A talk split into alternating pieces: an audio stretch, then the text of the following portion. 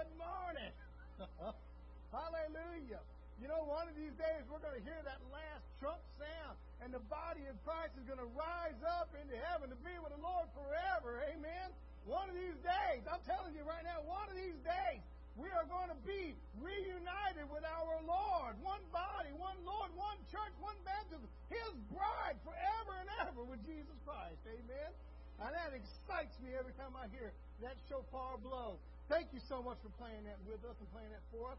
Well, if you're joining us this morning, we want to uh, welcome you here, ask you to fill out the little visitor card you'll find in front of you, place an offering plate that comes around so we can have a record of your visit. We greatly appreciate that. If you're joining us online this morning, we want to welcome you as well as you consider being right here in the sanctuary with us in person. Come and experience what God is doing in Robertson Avenue Baptist Church. And so you got to be here to feel it.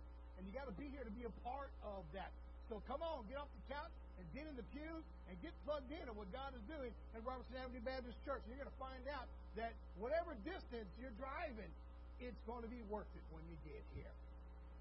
In fact, someone told me the other day, said Robertson Avenue is the best kept secret in Copperas Cove. Blessed be the name of the Lord. That's the problem. We shouldn't be a secret. It should be well known everywhere. Now, with that being said, though, I want to share with you a personal secret. Uh, and so, as, as, good as I am at remembering names, I do miss one or two on occasion.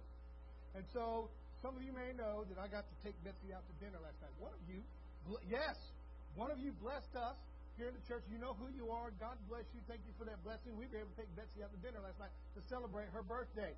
And you know what? She doesn't look a day older, does she? No. She looks wonderful. So, anyways, with that being said, we got to go to Texas Roadhouse. That's like my favorite place. And thank you for you know who you are to bless me and Betsy. Yeah, we went to Texas Roadhouse. And every time I go to Texas Roadhouse, though, something happens. You know what that is? You know, it's not something bad. It's always something kind of funny, though. And so we're sitting at the table. We've already have our tea and our, you know, those rolls are to die for, aren't they? With that cinnamon, honey, butter, you know. We were in there, and I, I just had a mouthful of that roll. Now all of a sudden, this lady scoots over. I've never seen her before in my life. She says, I've seen you before somewhere. And all of a sudden, that fear, because Betsy had went up and she went to the ladies' room, and I was up all by myself, and that fear came over me. You know what fear I'm talking about? That fear that says, I don't know who you are, and I don't know where you came from, and why are you talking to me, right? she scoots up. She says, I've seen you before, but I've seen you in a church somewhere. And I was like, that's possible. That is very possible. I've preached at a bunch of them in my lifetime. She said, No, no, no. I see you on TV. I see you on YouTube all the time. And I was like, You want my autograph? then she said, She said, No, I've actually came a time or two, visited. She said, But it's been a while. I came a time or two. And I don't remember her from Adam, y'all. So I did that pastor trick. I said, Well, it's good to see you again, sister. God bless you. I hope she's not here with us this morning. So maybe she's joining on the line. Well, that's confession time. I did not remember your name. Oh, it's good to see you again, sister. God bless you. Hope to see you tomorrow morning. And then all of sudden she scoots back over, and then comes Betsy back. And I'm thinking, she sits down. Betsy was like, who's that lady? Betsy was like, I'm telling on Betsy now. Betsy was like, I've never seen her before in my life. So I was not alone in that. So, anyways, thank you for blessing us. Thank you for praying for us. And thank you, Jesus, for another year in Betsy's life. Well, I do have some announcements I want to share with y'all. Uh, first things first, today we have a very busy day. If you're on the ministry team, if you're a department head, of course you know who you are. We have a meeting today at 4 p.m. We're going to be in the office building. Choir practice will be at 4.30.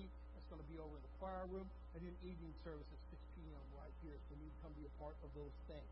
Uh, Wednesday night services uh, at 6.30 here in the sanctuary. In the meantime, though, I want to remind you that our ladies' Bible study is usually Tuesdays at 9.30 in the morning. 6.30 is on hold for a little while they take their summer break, and I think they're going to pick back up after the ladies' retreat in August. So please prayerfully consider being a part of those things.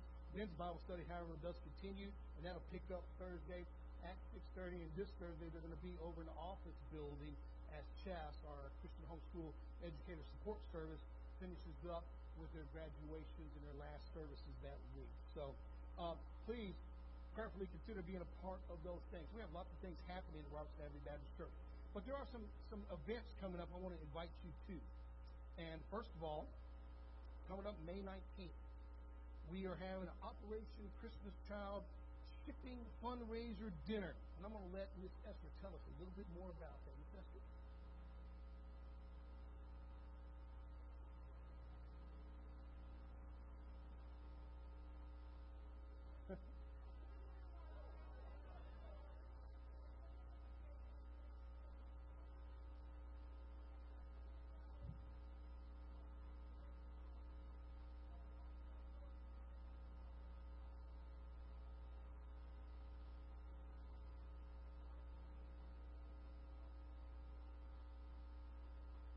Ma'am. That's good. Thank you. Thank you, Miss Esther. So more details are outside in the foyer, and sign-up sheets are out there as well. Also, we'll be having another OCC fundraiser Miss Esther's going to head up. That's going to be our yard sale. It's going to come up at the end of May. And so those tables are available now. You can start securing and reserving a place. If you've got some stuff you want to get rid of, uh, this is the place to do it at. So we'll put it up on the marquee. We'll, we'll put it out on the flyers and out on our uh, slides, so it'll be well advertised, and uh, so you'll have lots of people coming. I believe there's going to be lots of vendors this year as well. So uh, if you're interested in that, then you get with Miss Esther, you get with the office either to get your tickets or to get your table reserved for that yard sale. All right. With that being said, mm-hmm.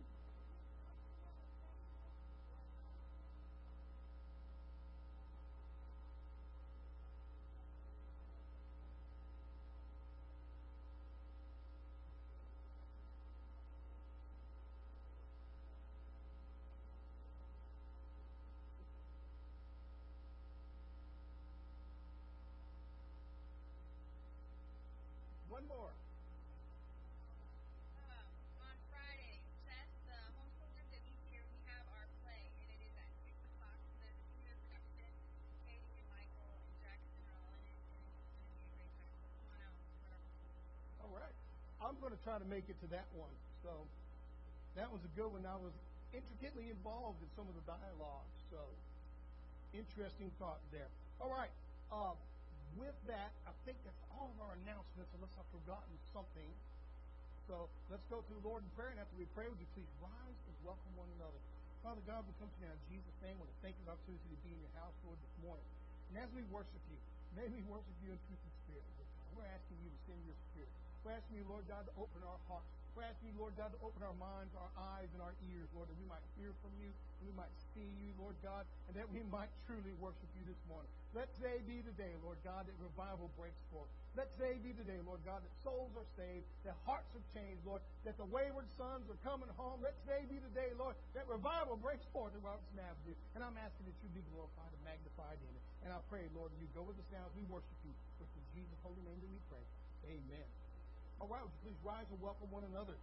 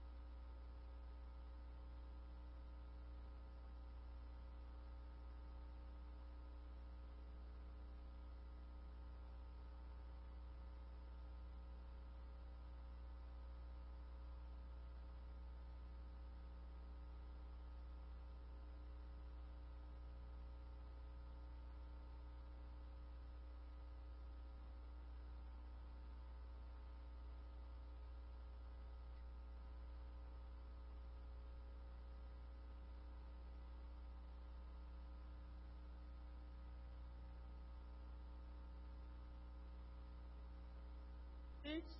If you would, please make your way back to your seats. I have one more announcement I need to share with you. Come on. You want to do it? Oh.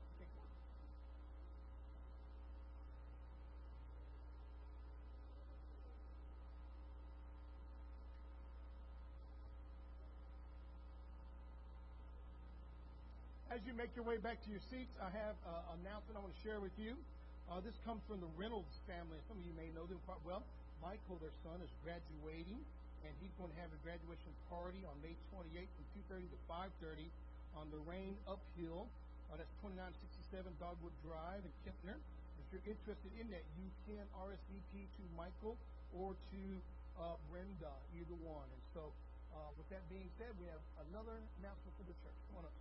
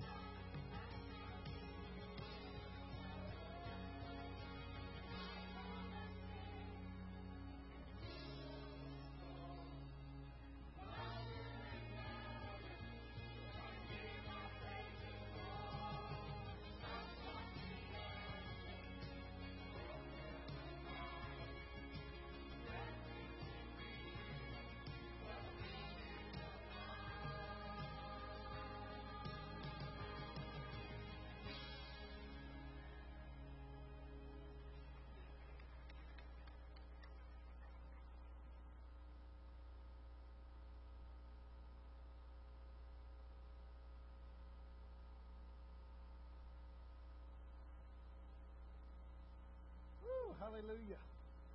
Did you sing a little louder? Blessed be the name of the Lord. Our God is good. All the time, God is good. Whew. I am so grateful for the rain that we're having. I am. I'm so grateful for that. Thank you, Jesus, for the coolness. It is May, y'all, and uh, we're already getting days in the 80s, and then of course we get that little break in the thunderstorms, and we get back down in the 60s and 70s. Feels good, doesn't it? If you have your Bibles with you, go ahead and open them up, please, the book of Second Timothy. Now, we're not going to stay there. Second Timothy. We're going to be in chapter 2. Second Timothy chapter 2. The title this morning's message is The Cup. The Cup. And I'll be honest with you, it's actually going to start a sermon series for us on the cup. And we're going to learn a little bit about the cup. Yes, I know next week is Mother's Day, and that's that's a warning for you guys out there, right? Little little heads up alarm there. Mother's Day coming up, in and so I want to share something with you that you may not know. Robertson Avenue Baptist Church has a wonderful tradition, and that wonderful tradition is every mother that comes to service Sunday morning that, it's here inside the sanctuary, then Robertson Avenue gives a five dollar donation to Hope Pregnancy Center. So you know, next Sunday is the day to bring every mom you can find. Amen. And so let's see if we can do that and get that donation out to Hope Pregnancy Center. On top of that, though, you might just get a carnation while you're at it. So blessed be the name of the Lord. Title this morning's message is The Cup. The Cup. And so I want you to think a little bit about what it means to be a Christian cup. Look with me, please, to 2 Timothy chapter 2, starting verse 20 and verse 21. The Bible says, Now in a large house there are not only gold and silver vessels, but also vessels of wood and of earthenware, some to honor and some to dishonor. Therefore, if a man cleanses himself from these things, he will be a vessel for honor, sanctified, useful to the master, and prepared for every good work. Let's go to the Lord in prayer, shall we? Father, we come to you now in Jesus' name. I want to thank you for the opportunity to be in your house this morning. Bless us as we look into your word. Teach us. Touch us with your spirit, Lord. And I pray, Father, to be single person, Lord, that need to come to know you personal Lord and Savior, whether they're here in the sanctuary, whether they're online, Lord. Would you let today be the day they pray and ask for your forgiveness and ask you into their heart and into their lives, Lord. And I pray if there be anyone here, Lord God, that needs to get their walk right with you, would you let today be the day they come back home? And we give you the praise, honor, and glory in Jesus' holy name. Amen. Did you catch that in 2 Timothy chapter 2? In a large house, there are not only gold and silver vessels, but also vessels of wood and of earthenware, and some to honor and some to dishonor. And I used to love as a young preacher to preach on this about how God has the right to make you whatever kind of vessel He wants. Can I get an amen on that? He can make you any kind of vessel He wants. And so uh, I like to think of myself, obviously, as a coffee cup. what kind of coffee cup are you? And so today, though, we're looking at cups. And though I need you to understand vessels is and, and, and uh, actually implies uh, something to drink out of here if we get into Second Timothy, but uh, we'll, we'll, get into that later on. It's not overly important this morning, but we are looking at cups, cups that are offering that have a, a liquid in them, a drink in them.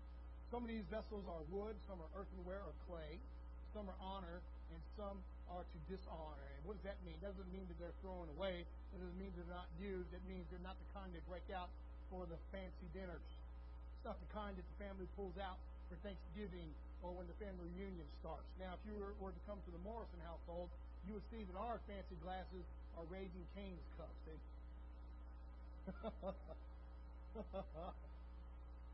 Verse 21, though, the Bible says, Therefore, if a man cleanses himself from these things, he will be a vessel for honor, sanctified, useful to the master, prepared for every good work. So you need to really pay attention to verse 21 this morning. Therefore, if a man cleanses himself. So we understand what the Bible says. We understand what it means. You can only be saved by grace, and that through faith in Jesus Christ. Somebody say amen. But there is some Christian responsibility that you have got to take on yourself, and that's called personal cleansing. Look here again in verse 21. Therefore, if a man cleanses himself from these things, he will be a vessel for honor, sanctified, useful to the master, prepared for every good work. There's things that we need to do as a Christian. I started out this morning sharing with you. I love to preach this when I was a young minister about what it means to be someone out serving the water of life but having a dirty cup. In fact, if you went to a restaurant and you were to order your unsweet iced tea and it arrives to you and there was a big old lipstick ring on it, you'd probably send it back, wouldn't you? And that's what happens when we try to serve the water of life in unclean vessels to a world that expects the church to live holy. And we they send it back. The same with the bread of life. You want to try to serve the bread of life on a dirty plate, they're going to send it back to you. You won't even take regular food like that, though we try to do it in the church. Well, they should understand. They should overlook. They should understand that I just like doing these things. No, no, no, no, no, no. No, if you're a Christian, you've got to depart from iniquity, the Bible says. In fact, we've got to start cleansing ourselves. And I want to give you another warning out there. My Bible tells me in the book of Peter that judgment begins at the house of God. So we need to learn to cleanse ourselves. And so we're going to take a look at that. We've got a nice picture up here of a coffee cup, and somebody has sloshed that coffee cup. And I know I'm going to get some hateful emails this week saying wasting coffee is a sin, Josh. Don't I know it? Don't I know it? Don't I know it? That is the comfort juice of the morning. Amen. And some people have learned that if you open up your coffee pot, there's a hole in the middle, and you can just put your straw right down in there and don't even have to get a cup. it's true. It's true. Some folks like coffee that much. And so I want you to think of yourself as a Christian cup this morning. I want you to think about a cup and what it means to be a cup. And not just a cup, but a cup that we've been commanded. We've been commanded to check ourselves and to cleanse ourselves. As Christians, though, we're vessels for use in God's kingdom. We just read that in the book of Timothy there. We are cups. And notice that those cups, what I put down there, that's, of course, capitalized. That's because we're beginning the sermon series this morning on cups. We're going to go through three weeks of cups. And we are, of course, those cups. And what does cup stand for? Christians under pressure. Christians under pressure. And you know, there's a lot of it in the modern day church. There's a lot of pressure and the world is pressing on us saying you need to be like us. And people in the church are saying, don't do that, do this. And of course, we have all the spiritual pressures as well. The spiritual pressures. And I like to call us Christian cups. Christians under pressure. Remember, though, we're supposed to be cleansing ourselves. So here's where it starts as cups this morning. Here's where it starts. Remember verse 21, the book you attention to? Therefore, if a man cleanses himself from these things, to be a vessel for honor, sanctified, useful to the master, prepared for every good work. A vessel that God honors. Now, it doesn't matter if you're made out of gold. It doesn't matter if you're made out of earthenware or clay. It doesn't matter if you're made out of silver or some kind of precious stone. It is a vessel that He honors times we like to think of those honored vessels as the ones that look the most extravagant, don't we? Well, not necessarily. Like I said, you come to my house, the most sought after cup is a Raising Cane's cup. I'm telling you the truth. That is fine china in my house. Whatever the case may be, though, you have a responsibility to cleanse yourself. We are Christians under pressure, and that pressure does mount on us. And we're going to talk a little bit about what it means to be cups and what it means to be serving the water of life and what it means when somebody bumps us, like you saw the picture there as a cup, and what's supposed to be coming out of us when we get jostled or when we get sloshed, what's supposed to be coming out of our lives, out of our hearts. Instead, we're putting out something else.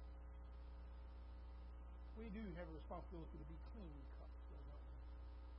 Supposed to be that, like I said before, I started when I was a young minister, focusing in on what it means to be a clean cup. If you went down to the restaurant just down the road and they offered you your afternoon meal on a dirty plate, you'd probably send it right back. At least I hope you would. If not, then I'm not going to eat what you eat. I'm not going to do that. But we need to be those clean cups. And so the question is begged, how exactly do we do that? How do we cleanse ourselves like the Bible says? Let me be honest with you. You can't get in the shower wash off filth like that. You can't do it. What you do do, though, you're going to find the scriptures here in a minute. What you do do is to begin, we need to start thinking of ourselves as cups. A lot of us don't think of ourselves as cups. We think of ourselves as something God uses more extravagantly. I think there's the majority of modern day Christians think we're all the next Billy Graham. Or we think we're all the next great teacher. We think we're all the next uh, wonderful evangelist in God's kingdom. We all do. We get that idea of it. I'm the best singer. I'm the best preacher. I'm the best teacher. No one has got it quite like me. Well, deep down inside, we are just cups. Just cups to be used by the Master. That's right. You're a Christian cup, and that means whatever is inside of you had better be Christian. Somebody say amen. Now, I want you to think of the busiest place on earth, if you would. The busiest place on earth. Now, this photo, and I know I'm taking a little time here this morning. This photo was taken in Tokyo, Japan. That is what it's like to get on one of their people moving subways or trains. And you should see them as these people are getting ready to come out. They're only backed up a few feet to let all the people out. You ought to see them going in. It's absurd to watch them go in this train. They'll file in, push in, they'll grab each other and carry each other in, and they will pack that train, as you can see in the windows, they'll pack that train to every single inch of human living people. You think you could carry a cup of coffee through that crowd? I guarantee you, if you tried, you know, here in America, we would say, I'm going to do it. We got to have our coffee. Amen? But if you tried that in that crowd in Tokyo, Japan, somebody was going to bump you or to jostle you. It's inevitable and it's unavoidable with that kind of people around.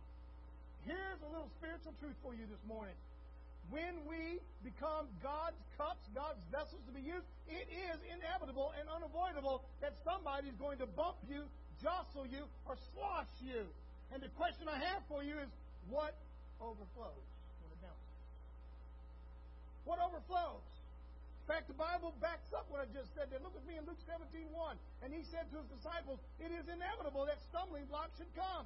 But woe to him through whom they come. Now, I like my old King James a little bit better there. It actually says in Luke 17 1, it says, It is impossible, but that offenses should come. Somebody's going to offend you. Somebody's going to bump your cup. Somebody's going to hit your arm, causing you to slosh your coffee. And the question I have for you is, what in the world is inside your cup?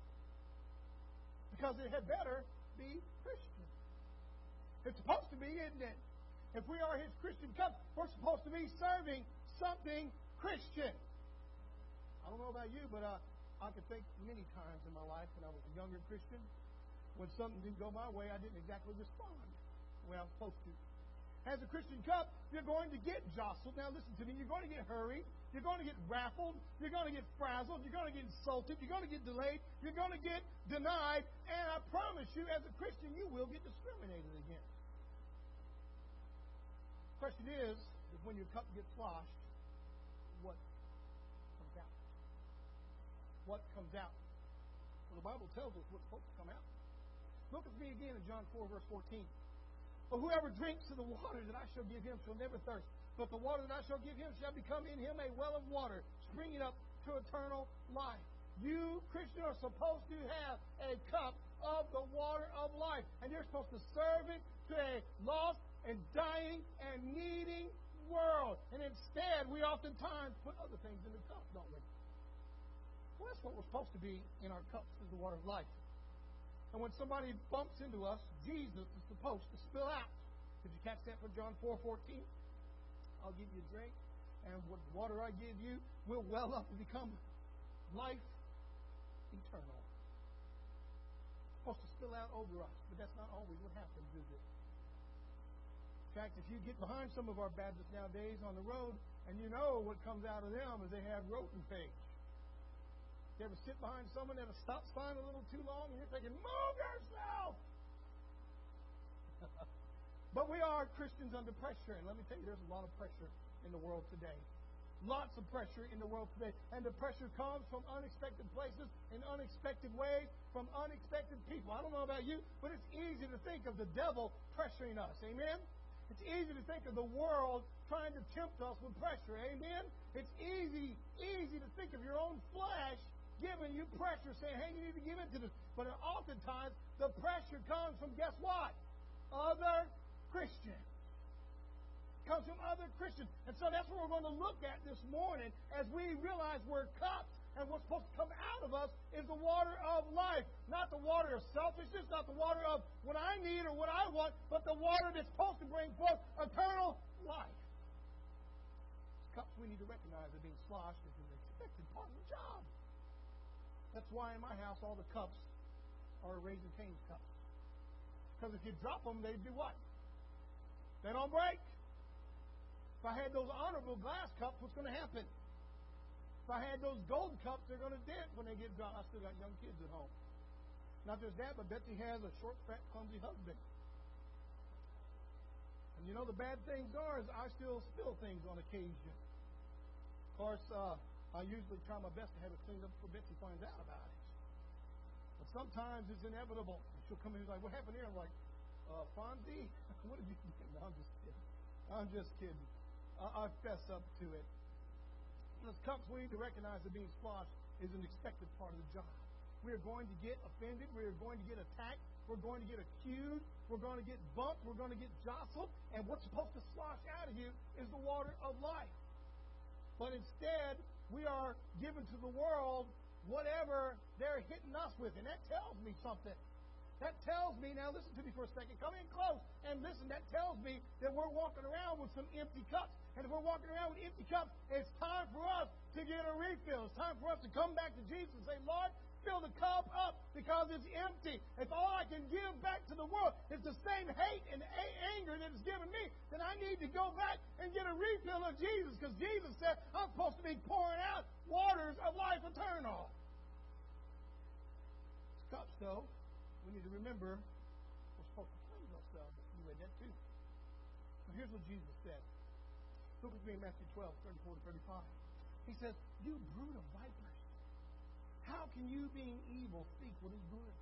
For the mouth speaks out of that which fills the heart. And that's really what I'll talk to you about right there. Out of the abundance of the heart, the mouth speaketh, says my old King James. Out of the abundance of the heart, the mouth speaketh. In other words, what's inside your heart comes out of your mouth. It comes out. There's nothing you can do about it. If you are filling your heart up with things that aren't the water of life, what's going to come out is not the water of life. Especially when somebody bumps you or jostles you, or harasses you, or causes you to spill a little bit. What do you think is going to come out when it's not the water of life there? You ever heard that old saying before? You are what you eat. Surely you have. Take a good look at you. Somebody said, Pastor, you eat a lot of Twinkies, don't you? Maybe not. Maybe not. My point is this, though, you are what you eat. And incidentally, you will say what you feed on. So if you start feeding on the things of the world, what's going to come out of you when you get jostled, when you get bumped, when you get frazzled, harassed, discriminated against, is the same way the world has been given to you. Well, we're not supposed to do that. We're supposed to respond in a Christian, loving way. What comes out of us is the water of life. Amen.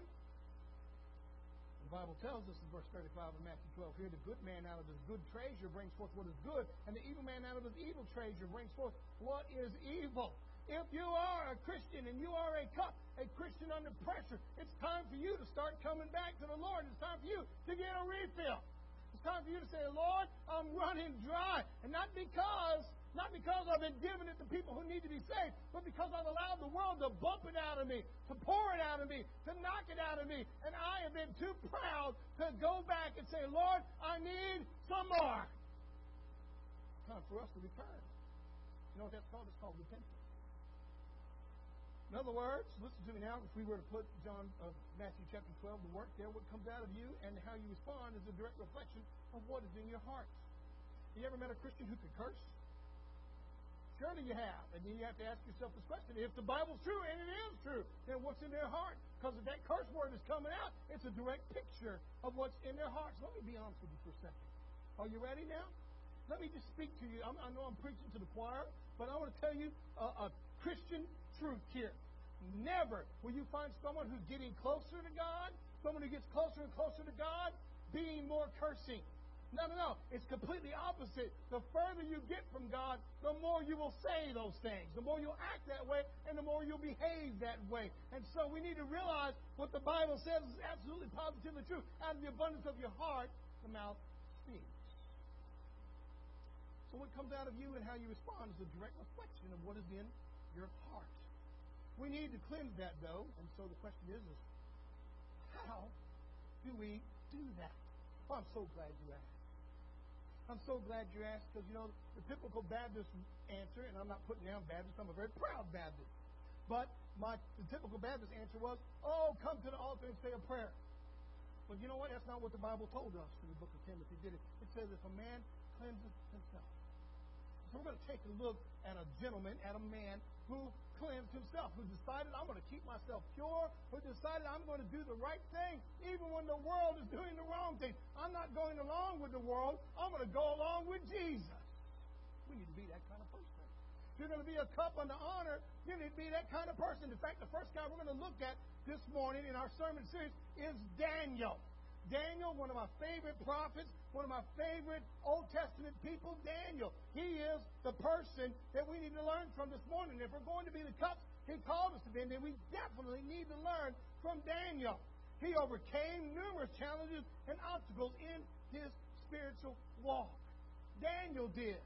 Daniel had a life of misery up until he decided God is the author God is the finisher, and He'll take me where I need to be. Enjoy. And we can learn a lot from Daniel in a lot of ways. But I've pulled out three things this morning that I think every Christian needs a little work on. Every Christian needs to turn to. Remember now, we're Christians under pressure. And Christians under pressure, we often spill our cup. We get jostled and we get frazzled and we get harassed and we get hurried and we get insulted and we sometimes respond in the same way. But when we're full of the water of life, what comes out is the water of life, not what the world is trying to get us to do. Now let's take a look at Daniel here. Remember, if you're going to be the cups he's called us to be, then we definitely need to learn from Daniel. So what did Daniel do? What did he do? Well, the Bible first tells us in Daniel 1, verse 8, that Daniel purposed in his heart that he would not defile himself with a portion of the king's meat nor the wine which he drank. Therefore he requested of the prince of the eunuchs that he might not defile himself. Now, I need you to understand just a hair bit of background on this. Daniel's family has been destroyed. Daniel's way of life has been destroyed.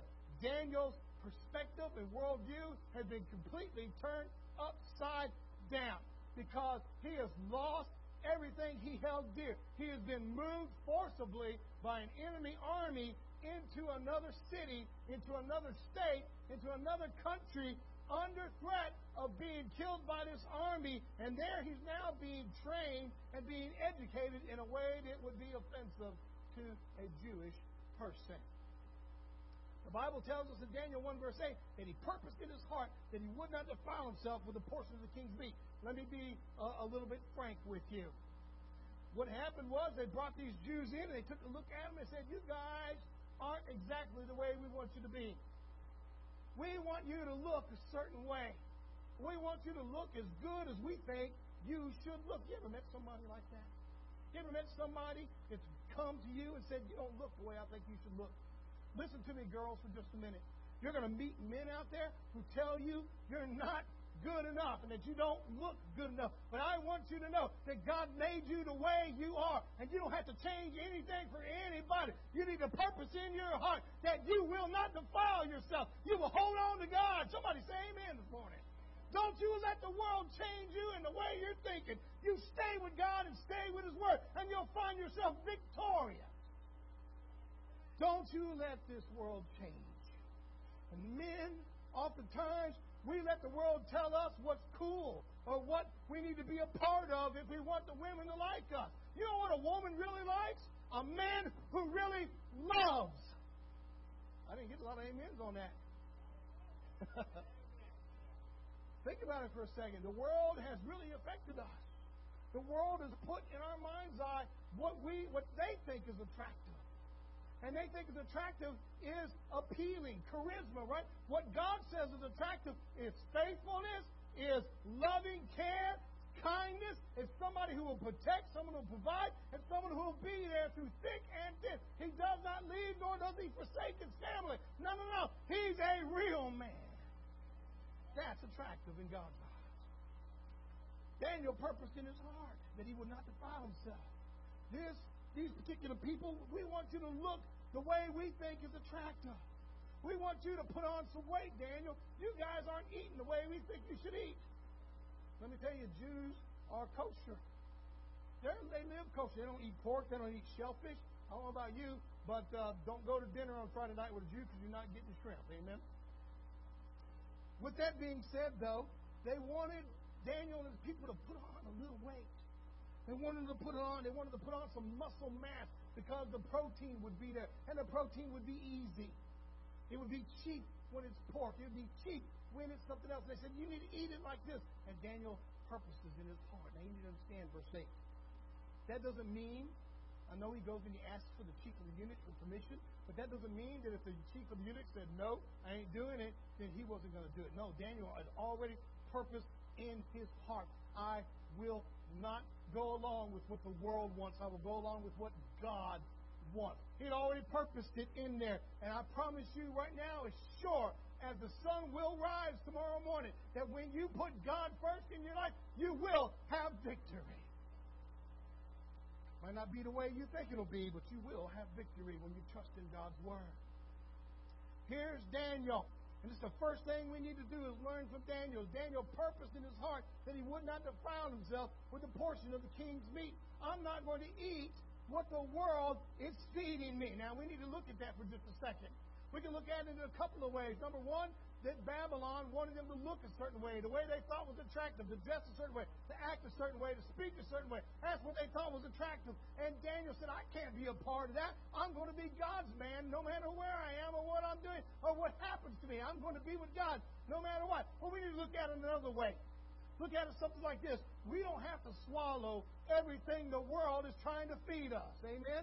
We are not gullible. We are not starving to death. We've got the bread of life. We got the water of life. It's the world that's starving to death, and we're supposed to be offering them what they're supposed to eat. The problem is, though, is we get swashed around. Remember, we're cups under pressure. We get jostled a little bit, and we start losing a little bit of our patience. We start losing a little bit of what God wants us to do, and instead, we end up empty and dry. Perhaps it's time for you to come back home. Perhaps it's time for you to say, Jesus, Jesus, I need you in my heart and I need you in my life. Perhaps you say, Pastor, I'm not saved at all. Let me tell you, you're in a world of trouble. You're in a world of trouble. It's time for you to get saved. Now, Daniel purposed in his heart that he would not defile. Church, we need to purpose in our hearts right now that we will not defile ourselves with anything the world says we should be doing. Let me give you a list of those quickly. Number one, it doesn't matter what the world says. A man is still a man no matter what surgeries he goes through, no matter what he identifies as or what he puts on his birth certificate. He is still a man. And a woman is still a woman no matter what she goes around calling herself, what color she dyes her hair, or what sexual orientation she says she is. She is still a woman. And we don't have to eat any more of that malarkey. No, we are God's people, and we need to start purposing in our hearts not to eat that stuff. It will defile you. It will. Yeah, we had an old saying when I used to work in a prison. That old saying was, somebody sold you a hog. You know what that means? A hog. A pig. Somebody sold you a hog. You know what that means? That means that somebody sold you a, a hog telling you it was really good and that it was full of, of meat and good bacon, and when you cut it open, it was nothing but fat. Some of us buy bacon like that at Walmart all the time, don't we? Here's my point, though. Somebody sold you a hog. If you will buy into what the world is trying to give us as truth, then you bought a hog that you thought was going to be meat, but really it's nothing but fat and it's not good for you. It will destroy you. It will ruin your family. It will ruin your relationship with God. It will ruin your relationship in the church. Get yourself back into the Word of God, back with God's people, and start purposing in your heart that you will not defile yourself with a portion of the king's meat. Daniel did. If you're going to be a cup that cleanses itself, that's the first thing we need to do. We need to start determining, start purposing, start telling ourselves we will not defile ourselves. And that's one right there we took a look at right there of how the world says a man could be a woman and a woman could be a man. I would love for those people to go out into the field and grab a bull and say, This is a cow. I would love for them to grab a cow and say, This is a bull. I want them to grab a bunch of roosters and say, How come it's not giving me eggs? It identifies as a hen. These people are crazy, aren't they? You know what? You know what? I got to say this.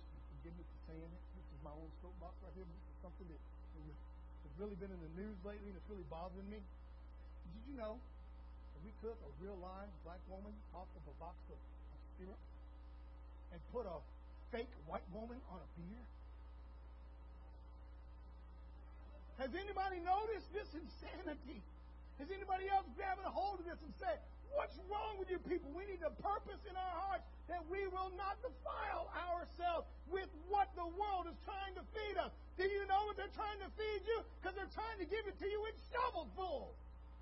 We don't need any of that. We need this right here. His word is truth. We don't need the world's version of truth. We need God's version of truth. You know, they're doing it with our children. They're doing it with your young ones, your loved ones, your teenagers. They're teenagers. Have you looked at what the world says a man is today? You got dudes with earrings. You got dudes with nose rings. You got dudes that don't even look like dudes anymore. And they're going around saying, I'm a girl. And you're thinking, I don't even know what to say on that. We changed what the world. The world says a man is. We changed it. A man. You know what God's definition of a man is? Are you ready for this? You want to be a man? You want to be God's man? Then you're somebody who leads your family, loves your family. As the husband, as the man of the household, you are the priest of your household. In other words, you go to God on behalf of your family. You're the prophet. You tell your family what's right and what's wrong spiritually. You're the provider. You're the one that brings home the food, the money for your family, and you are the protector. Nobody gets through you to get to your family. That's what God describes as a man. Daniel didn't just stop right there, though, because we need to cleanse ourselves as gospel Christians under pressure. Under lots of pressure, and the world bumps us and jostles us and harasses us, and we're spilling water everywhere. Daniel didn't just stop right there. Look with me in Daniel 6, verse 10. Now, Daniel knew that the writing was signed he went into his house, and his window being opened in his chamber. That's what in the background. All the people had become jealous of Daniel. Daniel was the head of all the princes, and there were three main princes that reported to Daniel. Daniel was the head of them. If you have an older version, you might say president. It doesn't matter. But they were rulers over Babylon. They began to be jealous of Daniel. Daniel was the one they all reported to, Daniel would then take it to the king. And they're like, we got to get this Jew out of here. Number one, he doesn't look like us. He doesn't talk like us. He doesn't act like us. He is not trying to be a woman. Somebody say amen. Hallelujah. He's just trying to be God's man. We got to get this guy out of here.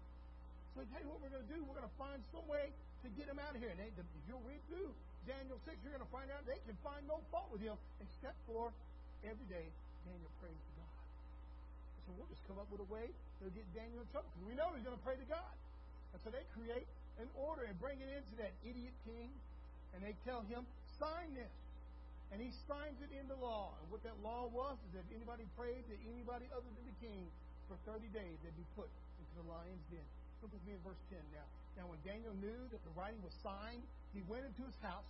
He knew this was just made into law. He went into his house, and his windows being open in his chamber toward Jerusalem, he kneeled upon his knees three times a day and prayed and gave thanks before his God as he did aforetime. In other words, I'm not changing because the world thinks I should change. I'm going to stay the way God wants me to be. I'm going to stay in his power, in his love, in his word, in his will, in his house, with his people. I am a Daniel, and we got to start daring to be Daniels in this world today. And as Daniels, we don't need to eat what the world is offering us. We need to do what Daniel did. That means we need to get on our knees and start praying, not once, not twice, three times a day, and start telling this world what you've got to feed us is not interesting to us anymore.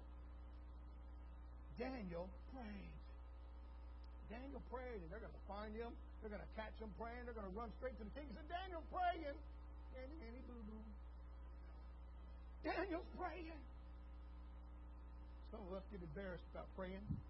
We think it's kind of embarrassing sometimes. I can't do that in public. You want to hear a true story from Pastor real quick? I was in Austin, Texas, y'all, working with Violent Gang Task Force. Had a whole bunch of cops, whole bunch of cops around. I was working on a particular, group called the Tango Blast. I'll tell you more about that some other time. While there, though, I was in a hotel room with five or six other cops, and that was not a pleasant place to be. It isn't. I was a Christian. I was pastor of a church. And God said, it's time to pray. And I looked around at all these half drunk police officers on their phones. They weren't asleep. Uh, and I was like, I got to do this right now. Everybody's looking at me. Was like, that's what you should be doing on your knees. That's what you do every night. So I slid out of that bed. Of course, the lights were down low, and I slid out quiet, quietly down on my knees. No one seemed to pay attention. As soon as I hit my knees, out of a sudden, the hotel room door kicked open. Boom! In comes the SWAT team, and they start running, and they stop right in front of me on my knees. They're like, Officer Morrison, what are you doing? Can I be honest with you? When you decide to do it God's way, the world is going to try to jostle you, harass you, to splash you, to embarrass you, try to make you not want to do God's will. But I'm here to tell you right now, because I was praying openly, I was able to lead several of those officers to a life changing relationship with Jesus Christ. They're no longer officers, they're now pastors in our area. All because Jesus Christ wants us to stay faithful. You need to stay faithful. You're a Christian under pressure. Trust me, we know. God knows. Everybody knows how hard it is to walk through those cram packed world and the devil's hitting you, the world's hitting you, your flesh is hitting you, your family's hitting you, your church is hitting you, people you love are hitting you, everybody's hitting you, causing you to splash, splash, splash, splash, splash, splash, splash. And pretty soon you say, I'm run out of water. You're not running out of water. What you're running out of is your time with God. Turn around, get yourself back in the presence of God, and get a refill. And that's what you need right now. Daniel knew, the Bible tells us in verse 10 here, he knew it was sign of the law. He said, I'm going to pray anyway. We're going to be cut to cleanse ourselves. We've got a purpose in our hearts not to defile ourselves with the king's meat. And two, we've got to become people of prayer. We've got to be some praying people. Are you a praying person? Let me ask you a question, Dad. Do you pray for your family? And I'm not talking about it at dinner time. You know, the traditional dinner time prayer. You ever heard that before? Rub a dub dub. Thanks for the grub. I prayed today. No, you didn't. No, you don't. How about this one? This one really cracked me up once. I was pastor at, at Northside Baptist Church. Someone came down. We asked him to pray. He said, Good Lord, good meat, good food, let's eat. He said, That's a prayer. I said, No, it's not. That's not a prayer. Can I ask you a question? When was the last time you prayed to God? When you pray to God, your heart goes out. Oh, I understand. You might be sitting there saying, I don't have these elegant words. You don't need those elegant words. All you need is God, I need you. God, I want to be with you. God, I want to do your will. And when you'll truly put your heart in the hands of the Savior, you'll find Him changing you, rearranging you. And if you're empty, He will fill you back up and He'll send you back out into this world because you got work to do, Christian. Get up off of your backside and get back into the race of life. God needs faithful workers here today. And they're dying outside. They're dying inside of their time for us to get ourselves back in there. Daniel purposed in his heart not to be fed with the food of the world. He purposed in his heart to do it God's way. You know, I often think about what's going to happen when these guys who have made themselves into girls and they die, and if Jesus doesn't come back, you know, he can come back whenever he wants to. That's up to him, not up to me. But if Jesus doesn't come back after they're dead and somebody excavates them, and they start looking in there and they're like, this was a man. I wonder what they're going to do about that. Are they going to get mad? Are they going to get mad about it then?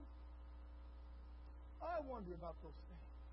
Also, have taken a lot to learn from Daniel, where Daniel said, Hey, I have got to be a person of prayer. And no matter what the world says, I need to be talking with God. You know, you need to be talking with God. You're going to be a cup that's clean to be talking about. Let's look at the third one because I'm running out of time here. Daniel 9, verse 2. Listen to Daniel here. In the first year of his reign, I, Daniel, I, Daniel, understood by books the number of the years whereof the word of the Lord came to Jeremiah the prophet, that he would accomplish 70 years in the desolation of Jerusalem. How did Daniel come to that knowledge? Because he stayed Where? That's right. In God's Word. In God's Word. His Word is truth. You can trust it. You can take it to the bank. It will be there when everything else starts falling. And let me tell you something about the Bible while I'm going on it. The Bible is inerrant. It is infallible and it is inspired. And you can believe it from cover to cover. And I tell you right now, God did not use evolution to create us. No, He spoke this world into existence. And He reached down into the dirt of the ground and He formed mankind because He is God. Daniel, the purpose in his heart to not defile himself. Daniel, who said, I'm going to be a person of prayer, also said, I'm going to be a man that's in the Word of God. You want to be a good man? You want to have water of life back in your cup? Get back in the Bible. Get back in the Bible. That is something that we often look over, don't we? Well, I read my devotion today. No, no, no, no, no. Devotion don't cut it. Get back in the Word of God. Get back in the Word of God. What not a workbook, Josh? You know, we have a class that's going on. I love the class. Class called Experiencing God. It's a great class. I wanted, and really wanted everybody to be a part of that. I understand, though, it's a, it's a commitment. It's hard. Uh, but you really want to experience God, you don't need a workbook. You need the Bible. That's what you need. You need to get your heart in His hand and let Him shape you. Let Him take you down to the potter's house and let Him form you into the cup you need to be. You know, if I got a chance to shape myself, I wonder what kind of cup I'd look like. You ever thought about that for a second? What kind of glass would you be? Some would say, I'd be fine crystal, John. You know what I'd be if I had a chance to choose? I'd be a looking glass. I'd be a mirror. Because I don't want anybody seeing what's behind and looking at myself. No. Truth is, I want to be that glass you could drop, that wooden one. The one you could drop, the one that takes a beating, keeps on coming back. The one that still holds water, even though the kids throw it outside, leave it outside. Kids get a drink of it at the water hose, and they leave it there the next day, and they still pick up the cup and drink out of it. And they throw it back down in the ground in the mud, and they're playing football and step on it, and it's still there, and they pick it up with the dirt and still drink it. Kids, you know. I want to be that kind of glass. And you know, we need to learn that the world is going to abuse us. The world is going to use us. The world is going to test us. The world is going to curse us. The world is going to put us to the test in everything that we do. But we need to be like those vessels. We need to take a licking and keep on ticking. We need to remember what it says inside of our own way of thinking. When the going gets tough, the tough get going. We are God's people, and God's people don't quit. God's people say no to the world and say yes to God. Oh, God's people stay in God's Word, and God's people rely on God's Word to come true. And we got the picture here of Daniel staying in God's Word. He says, I understood by books the number of the years whereof the word of the Lord came to Jeremiah the prophet. And we will talk about prophecy. We will talk about understanding prophecy. Yeah, you could do that. You could go that way if you want to. But I think the big picture here is that Daniel was reading the Word of God. You need to be reading the Word of God. Cups are supposed to be frosted. Did you know that? Cups are supposed to. That's why we put a saucer under the cup. When I first went to Poland, first thing they did said, "You want some tea?" I was like, "Yeah, I want some tea." And they didn't bring me a glass of unsweet tea. They brought me a big steaming cup of hot. I don't know what that stuff was. All I know is when I took it, I put my pinky out, y'all. I didn't know what to do. When in doubt, pinky out. Amen. I did. I was fancy. I drank some hot tea, man. Praise God.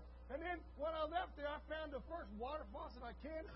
Started drinking stuff like that. That's tra- no wonder we won the Revolutionary War. We ain't drinking it ever again. Hallelujah. Oh. So, but they, under every cup they gave me, they put a saucer because they knew it was to squash out. You should expect the world to drop you. You should expect the world to test you, to bump you. And when they do, you need to think about what's coming. Can I ask you a question? Have you been bumped lately? Have you? Have you said, Pastor, I didn't quite respond the way the Christian supposed to. I did something I'm not supposed to. I want to challenge you. Would you dare to be a Daniel? Would you dare to be a Daniel? Would you dare to be a person who has principles purpose in my heart, but I will not defile myself with sin. Would you dare to be a Daniel? You say, Pastor, I want to be a person of prayer like Daniel. I will keep God's word. I won't fall into sin, but let me tell you, reading God's word is hard. You need to make it a priority. You need to dare to be a Daniel. To do that, you got to have principles. And your principles need to be more important than what the world says. Be a Daniel, you need to be a person of prayer. And even when the world says you shouldn't be praying, you should be praying. You need to have priorities. The priority is reading God's Word. When's the last time you've been in God's Word? Surprisingly, Pew, uh, Pew Research did a, a poll on modern day Christians. You know most Christians, the majority of Christians, over 50% of them, well over 50%, only time they read the Bible Sunday morning in church. Did you know that? Isn't that a shame? That is a shame. We need to be people of priority. We need to make the Word of God a priority our. Have you been jostled, harassed? Have you had your cup emptied a little bit lately? I want to ask you, would you come this morning? You don't need to talk to me. You need to talk to Jesus. Come on to the altar. Jesus, I need a refill. I've been bumped, jostled everywhere. And I'm feeling like I'm running on dry. You know what? Can I, can I give you another scripture? Are you ready for this? Where sin hath abounded, grace did much more. Would you be willing to come this morning? Say, Jesus, fill me back. Fill me back up. You say, Pastor, I need to be a part of this church. Would you be willing to come this morning? and say, Pastor, I need to be saved this morning. I'm going to tell you how to get saved. I'm going to introduce you to Jesus. Bible tells us how we put Jesus in our lives. In fact, it's very specific how we do it. Very specific. Are you ready? This may come as a shock. Believe. Would you be willing to come this morning? Would you be willing to come and share with everybody here? I believe Jesus died for me, and I accept him as what he is, the Lord and Savior of my life, and he now has right over me. I'm dying to myself that he might live in me. Take me, use me. I got water to pour out, and Lord God, you can pour anything into my cup and use me from now on. Whatever the case may be, you be willing to come this morning? We're going to have a word of prayer. If he's spoken to you, I'm going to ask you to humble yourself and come. Let's pray together. Father, I come to you now in Jesus' name, and I ask you to take charge. If there be anyone, Lord God, that need to become a Christian this morning, need to get saved, Lord, I pray that today would be the day, Lord, they, they come and put you in their hearts. For me, Father God, we become members of Robertson Avenue Baptist Church. Let today be that day. Or, Lord, there may be some that are Christians, and they are members, Lord, but they need a refill. Let today be the day they come and be filled back up with the water of life? I want to give you the praise, honor, and glory, and ask you to take charge even now. It's in Jesus' name that we pray. Amen. Would you come with these things? I need thee every hour. Come on. Would you come this morning?